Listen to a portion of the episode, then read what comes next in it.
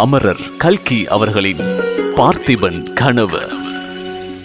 சிரசாக்கினை ஆஹா இது உறையூர் தானா என்று பார்த்தவர்கள் எல்லாம் ஆச்சரியப்படும் விதமாக சோழ நாட்டின் தலைநகரம் அன்று அலங்கரிக்கப்பட்டு விளங்கிற்று பார்த்திப மகாராஜா போர்க்களத்துக்கு புறப்பட்ட போது அவருடைய புடை பெயர்ந்து சென்ற லட்சுமி தேவி மீண்டும் இன்றுதான் உறையூருக்கு திரும்பி வந்திருக்கின்றாள் என்று சொல்லும்படி இருந்தது. உறையூர் வாசிகளிடையே வெகு காலத்திற்கு பிறகு இன்று கலகலப்பும் உற்சாகமும் காணப்பட்டன.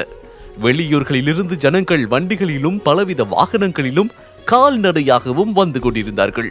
வீதிகளில் ஆங்காங்கு ஜனங்கள் கூட்டமாய் நின்று கிளர்ச்சியோடு பேசிக் கொண்டிருந்தார்கள்.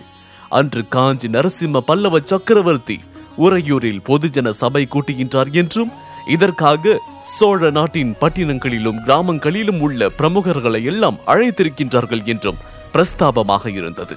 அன்று நடக்கப் போகும் சபையில் பல அதிசயங்கள் வெளியாகும் என்றும் பல விசேஷ சம்பவங்கள் நிகழும் என்றும் ஜனங்கள் எதிர்பார்த்தார்கள். அருள்மொழி தேவியும் இளவரசரும் விக்ரமரும் உறையூருக்கு திரும்பி வந்திருக்கின்றார்கள் என்றும் செய்தி பரவியிருந்தது. இன்னும் இளவரசர் ரத்தின வியாபாரி வேஷத்தில் வசந்த மாளிகையில் வந்திருந்தார் என்றும் குந்தவி தேவிக்கும் அவருக்கும் காதல் உண்டாக்கி கல்யாணம் நடக்கப் போகின்றது என்றும் இதனால் உறையூரும் காஞ்சியும் நிரந்தர உறவு கொள்ளப் போகின்றது என்றும் சிலர் சொன்னார்கள். வேறு சிலர் இதை மறுத்து தேச பிரஷ்ட தண்டனைக்குள்ளான இளவரசரை சக்கரவர்த்தி விசாரணை செய்து பொதுஜன அபிப்பிராயத்தை ஒட்டி தீர்ப்பு கூறப் போகின்றார் என்றார்கள். நாலு நாளைக்கு முன்னால் அமாவாசை இரவில் கொல்லிமலை சாரலில் நடந்த சம்பவங்களை பற்றியும் மாரப்ப பூபதியின் மரணத்தை பற்றியும் ஜனங்கள் கூட்டியும் குறைத்தும் பலவாறாக பேசிக் கொண்டார்கள். பொன்னனும் வள்ளியும் அன்று உறையூர் வீதிகளின் வழியாக வந்தபோது ஆங்காங்கே ஜனங்கள் அவர்களை நிறுத்தி பொன்னா இன்று என்ன நடக்கப் போகின்றது? என்று விசாரித்தார்கள். பொன்னனோ தலையை ஒரே அசைப்பாக அசைத்து எனக்கு ஒன்றும் தெரியாது. சாயங்காலமானால் தானே எல்லாம் வெளியாகின்றது. ஏன் அவசரப்படுகின்றீர்கள்? என்றார். வள்ளியை அழைத்து கேட்ட பெண் பிள்ளைகளிடம் வள்ளியும் அதே மாதிரிதான் மறுமொழி சொன்னாள். பொன்னனுக்கும் வள்ளிக்கும் அன்று இருந்த கிராக்கிக்கும் அவர்களுக்கு அன்று ஏற்பட்டிருந்த பெருமைக்கும் அளவே இல்லை. தேவலோகத்தில் தேவேந்திரனுடைய சபை கூடியிருப்பதை பார்த்தவர்கள் யாரும் திரும்பி வந்து நமக்கு அந்த சபையை பற்றி கூறியது கிடையாது. ஆனால் அன்று உறையூரில் கூடிய மாமல்ல நரசிம்ம சக்கரவர்த்தியின் சபையை பார்த்தவர்கள் தேவேந்திரனுடைய சபை கிட்டத்தட்ட இந்த மாதிரி தான் இருக்க வேண்டும் என்று ஏக மனதாக முடிவு கட்டினார்கள். அவ்வளவு விமரிசையாக அலங்கரிக்கப்பட்டிருந்த சபா மண்டபத்தில் சபை கூடிற்று. குறிப்பிட்ட நேரத்திற்குள் தேவேந்திரனை தவிர மற்றவர்கள் எல்லோரும் வந்து தத்தம் ஆசனங்களில் அமர்ந்து விட்டார்கள். சக்கரவர்த்தியின் சிம்மாசனத்துக்கு ஒரு பக்கத்தில் வசிஷ்டரையும் வாமதேவரையும் போல் சிவனடியாரும் சிறு தொண்டரும் வீற்றிருந்தார்கள். சிம்மாசனத்தின் மற்றொரு பக்கத்தில் சக்கரவர்த்தியின் குமாரன் மகேந்திரனும் குமாரி குந்தவையும் அமர்ந்திருந்தார்கள். அவர்களுக்கு அடுத்தாற்போல் அருள்மொழி தேவியும் சிறு தொண்டரின் தர்மபத்தினி திருவெண்காட்டு நங்கையும் காணப்பட்டார். அவர்களுக்கு மத்தியில் சிறு தொண்டரின் அருமை புதல்வன் சீராள தேவன் உட்கார்ந்து அதிசயத்தினால் விரிந்த கண்களினால் நாலாபுறமும் சுற்றி சுற்றி பார்த்து கொண்டிருந்தார். இவர்களுக்கு பின்னால் பொன்னனும் வள்ளியும் அடக்க ஒடுக்கத்தோடு நின்று கொண்டிருந்தார்கள். சக்கரவர்த்தியின் சிம்மாசனத்துக்கு நேர் எதிரே சற்று தூரத்தில் பல்லவ சேனாதிபதியும் இன்னும் சில பல்லவ வீரர்களும் சூழ்ந்திருக்க விக்ரமன் கம்பீரமாக தலை நிமிர்ந்து உட்கார்ந்திருந்தான். குந்தவி இருந்த பக்கம் பார்க்க கூடாது என்று அவன் எவ்வளவோ பிடிவாதமாக மனத்தை உறுதிப்படுத்தி வைத்துக் கொண்டிருந்தான் என்றாலும் சில சமயம் அவனை அறியாமலே அவனுடைய கண்கள் அந்த பக்கம் நோக்கின. அதே சமயத்தில் குந்தவியும் தன்னை மீறி ஆவலினால் விக்ரமனை பார்க்கவும் இருவரும் திடுக்கிட்டு தங்களுடைய மன உறுதி குலைந்ததற்காக வெட்கப்பட்டு தலைகுனிய வேண்டியதாயிருந்தது. இன்னும் அந்த மகத்தான சபையில் மந்திரிகளும் படைத்தலைவர்களும் தனாதிகாரிகளும் பண்டிதர்களும் கலைஞர்களும் கவிராயர்களும் பிரபல வர்த்தகர்களும் கிராமங்களில் இருந்து வந்த நாட்டாண்மைக்காரர்களும் அவரவர்களுக்கு ஏற்பட்ட இடத்தில் அமர்ந்திருந்தார்கள். இவர்கள் எல்லோரையும் காட்டிலும் அந்த சபையில் அதிகமாக அனைவருடைய கவனத்தையும் கவர்ந்த ஒருவர் சக்கரவர்த்தி குமாரன் மகேந்திரனுக்கு பின்னால் அமர்ந்திருந்தார். அவருடைய உருவமும் உடையும் அவர் தமிழ்நாட்டை சேர்ந்தவர் அல்ல என்பதை தெளிவாக எடுத்து கூறினர். சபையினர் அவரை சுட்டி காட்டி தங்களுக்குள்ளேயே சீன தேசத்திலிருந்து வந்திருக்கும் உலக யாத்ரிகர் இவர்தான் என்று பேசிக் கொண்டார்கள். யுவான் ஸ்வாங் என்றும் அவருடைய பெயரை பலரும் பலவிதமாக உச்சரித்து நகையாடினார்கள். இந்த சீன யாத்ரிகரை தவிர இன்னும் சில அயல் நாட்டாரும் அந்த மகா சபையில் ஒரே பக்கத்தில் காணப்பட்டார்கள். அவர்கள் நடை உடையினால் அயல் நாட்டாராக தோன்றினாலும் அவர்கள் பேசுகின்ற பாஷை தமிழாகத்தான் தெரிந்தது. சற்றே அவர்களை உற்று பார்த்தோமானால் ஏற்கனவே பார்த்த முகங்கள் என்பது நினைவு வரும். ஆம் செண்பக தீவில் இருந்து வந்த கப்பலில் ரத்தின வியாபாரி தேவசேனனோடு வந்தவர்கள் தான் இவர்கள். அச்சபையில் நடக்கவிருந்த விசாரணையின் முடிவாக தங்கள் மகாராஜாவுக்கு என்ன கதி நேரப் போகின்றதோ என்று தெரிந்து கொள்ளும் ஆவல் அவர்களுக்கு இருப்பது இயற்கையே அல்லவா? சபை முழுவதிலும் ஆங்காங்கு பணியாட்களும் பணிப்பெண்களும் நின்று வெண் சாமரங்களினால் விசிறியும் சந்தனம் தாம்பூலம் முதலியவை வழங்கியும் சபையினருக்கு வேண்டிய உபசாரங்கள் செய்து கொண்டிருந்தார்கள். குறிப்பிட்ட நேரமாகியும் சக்கரவர்த்தி வராதிருக்கவே. சபையில் ஏன் சக்கரவர்த்தி இன்னும் வரவில்லை? என்று ஒருவருக்கொருவர் பேசிக்கொள்ளும் சப்தம் எழுந்தது. இவ்விதம் பல குரல்கள் சேர்ந்து பேரிரைச்சலாகி விடுமோ என்று தோன்றிய சமயத்தில் சிறு தொண்டர் எழுந்திருந்து கையமர்த்தி சபையோர்களே சக்கரவர்த்தி சபைக்கு வருவதற்கு இன்னும் சிறிது நேரம் ஆகும் என்று செய்தி வந்திருக்கின்றது. அதுவரையில் இந்த சபை கூடியதின் நோக்கம் இன்னதென்பதை உங்களுக்கு எடுத்து உரைக்கும்படி எனக்கு சக்கரவர்த்தி கட்டளையிட்டிருக்கின்றார். என்று இடி முழக்கம் போன்ற குரலில் கூறியதும் சபையில் நிசப்தம் உண்டாயிற்று. எல்லோரும் பயபக்தியோடு சிறு தொண்டருடைய முகத்தையே பார்த்தார்கள்.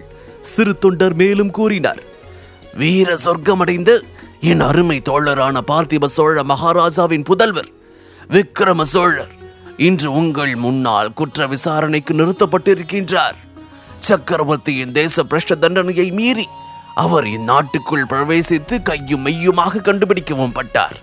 அவர் இவ்விதம் சக்கரவர்த்தியின் ஆங்கியை மீறி வந்ததின் காரண காரியங்களை விசாரணை செய்து உங்கள் எல்லோருடைய அபிப்பிராயத்தையும் கேட்டு சர்வசம்மதமான நியாய தீர்ப்பு கூற வேண்டும் என்பது சக்கரவர்த்தியின் விருப்பம்.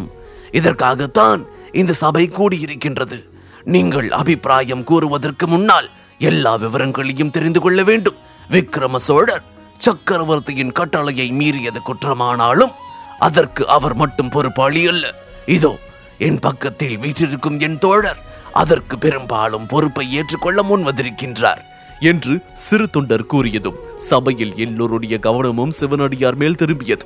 அவருடைய முகத்தில் குடிகொண்டிருந்த தேஜஸை பார்த்து அனைவரும் பிரமித்தார்கள். இவர் யார் இந்த பெரியவர்? அப்பர் பெருமானோ இறைவன் பதம் அடைந்து விட்டார். சம்பந்த சுவாமியோ இளம் பிராயத்தவர் மகான் சிறு தொண்டரோ இங்கேயே இருக்கின்றார். வேறு யாராக இருக்கும்? விக்ரம சோழர் விஷயத்தில் இவர் பொறுப்பு ஏற்றுக்கொள்ள காரணம் என்ன? என்று எண்ணமிட்டனர்.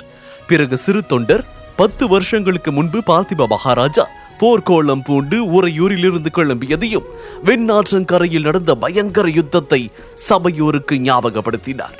பார்த்திப மகாராஜாவோடு கிளம்பிய பத்தாயிரம் பேரில் ஒருவர் கூட திரும்பாமல் போர்க்களத்திலேயே மடிந்ததை சொன்னபோது சபையோர் புலங்காகிதம் அடைந்தனர்.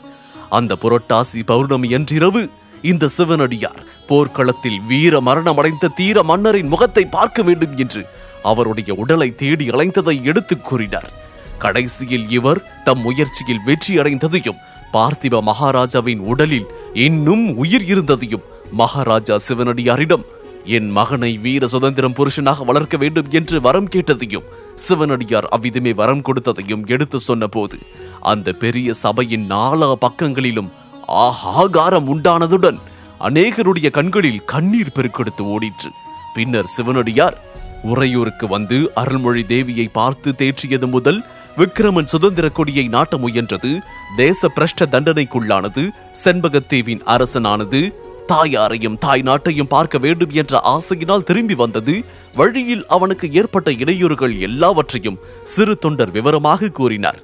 இதற்கிடையில் நீலகேசி மகா கபால பைரவர் என்ற வேஷத்தில் செய்த சூழ்ச்சிகளையும் ராணி அருள்மொழி தேவியை அவன் கொண்டு போய் மலை குகையில் வைத்திருந்ததையும் சிவனடியாரின் தளரா முயற்சியினால் அவனுடைய சூழ்ச்சிகள் வெளிப்பட்டதையும் சென்ற அமாவாசை இரவில் நடந்த சம்பவங்களையும் விக்ரமன் தன் உயிரை பொருட்படுத்தாமல் சிவனடியாரை காப்பாற்ற முன்வந்ததையும் விவரித்தார்.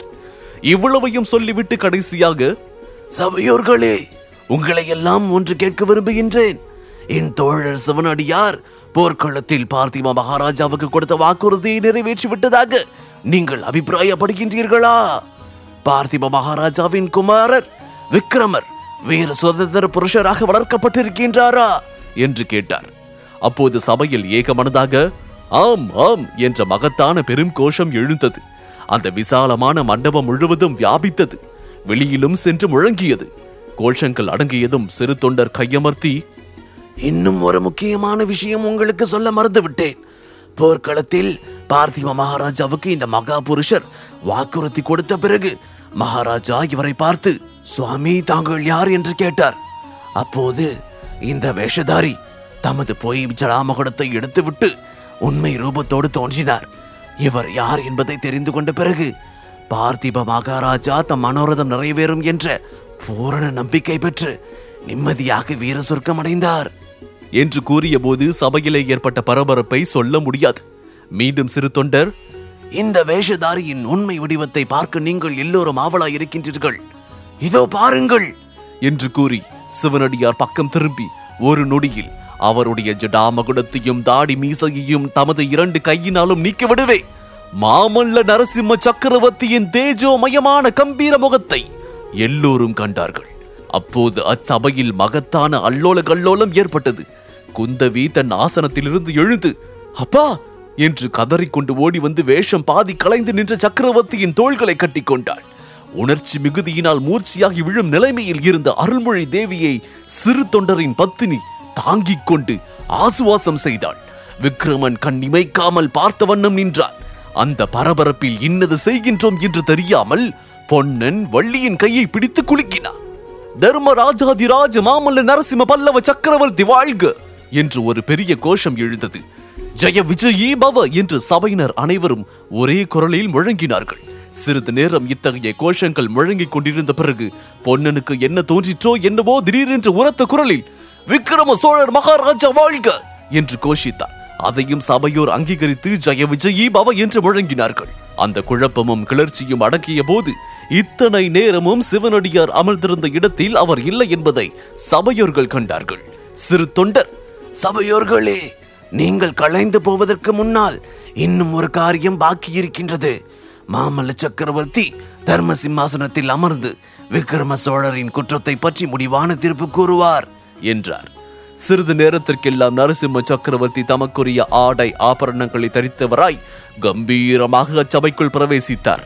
அவர் சபைக்குள் பிரவேசித்த போதும் சபையில் நடுநாயகமாக இருந்த தர்ம சிம்மாசனத்தில் அமர்ந்த போதும் ஜய விஜயீபவ என்னும் முழக்கம் வானளாவ எழுந்தது. சத்தம் அடங்கியதும் சக்கரவர்த்தி எழுந்து விக்ரம சோழரை பற்றி உங்களுடைய அபிப்பிராயம் இன்னதென்பதை தெரிந்து கொண்டேன். தேச பிரஷ்ட தண்டனைக்குள்ளானவர்கள் திரும்பி வந்தார். அதற்கு தண்டனை சிறசாக்கினையாகும். எனவே இதோ புராதனமான சோழ மன்னர்களின் மணிமுகடத்தை விக்ரம சோழர் இனிமேல் தனியாகவே தலைமேல் தாங்க வேண்டும் என்னும் சிறசாக்கினையை விதிக்கின்றேன். இன்று முதல் சோழ நாடு சுதந்திர ராஜ்யமாகிவிட்டது. இதன் பாரம் முழுவதையும் விக்ரம சோழரும் அவருடைய சந்ததிகளும் தான் இனிமேல் தாங்கியாக வேண்டும் என்று கூறியபோது சபையிலே உண்டான கோலாகல ஆரவாரத்தை வர்ணிப்பதற்கு புராண இதிகாசங்களில் சொன்னது போல் ஆயிரம் நாவுள்ள ஆதிசேஷன் தான் வந்தாக வேண்டும். இதன் தொடர்ச்சியை கனவு நிறைவேறியது. இதில் தொடர்ந்து கேட்கலாம். இது நமது பார்த்திபன் கனவின் இறுதி அத்தியாயத்தின் இறுதி பகுதி. இதுவரை அமரர் கல்கி அவர்களின் பார்த்திபன் கனவு கேட்டீர்கள். உங்களுக்காக வழங்கிய நான் டிஜே முருகா. இந்த பாட்காஸ்ட் பற்றிய உங்களுடைய கருத்துக்கள் மற்றும் விமர்சனங்களை என்னோடு பகிர்ந்து கொள்ளுங்க. ஃபேஸ்புக்கில் ஃபைன் செய்ய முருகன் டாட் ரேடியோ மற்றும் இன்ஸ்டாகிராமில் ஃபைன் செய்ய முருகன் டாட் டிஜே எங்களுடைய சவுத் ரேடியோஸ் குழுமத்திற்கு ஐந்து நட்சத்திர மதிப்பெண்களையும் மற்றும் உங்களுடைய அன்பான ஆதரவையும் வழங்கிடு சவுத் ரேடியோ செயலியின் ஹோம் பேஜ் பகுதியில் உள்ள அனௌன்ஸ்மெண்ட் பிரிவிற்கு செல்லுங்கள். மீண்டும் மற்றொரு பாட்காஸ்டில் சந்திப்போம். உங்களின் அன்பான ஆதரவிற்கு நன்றி.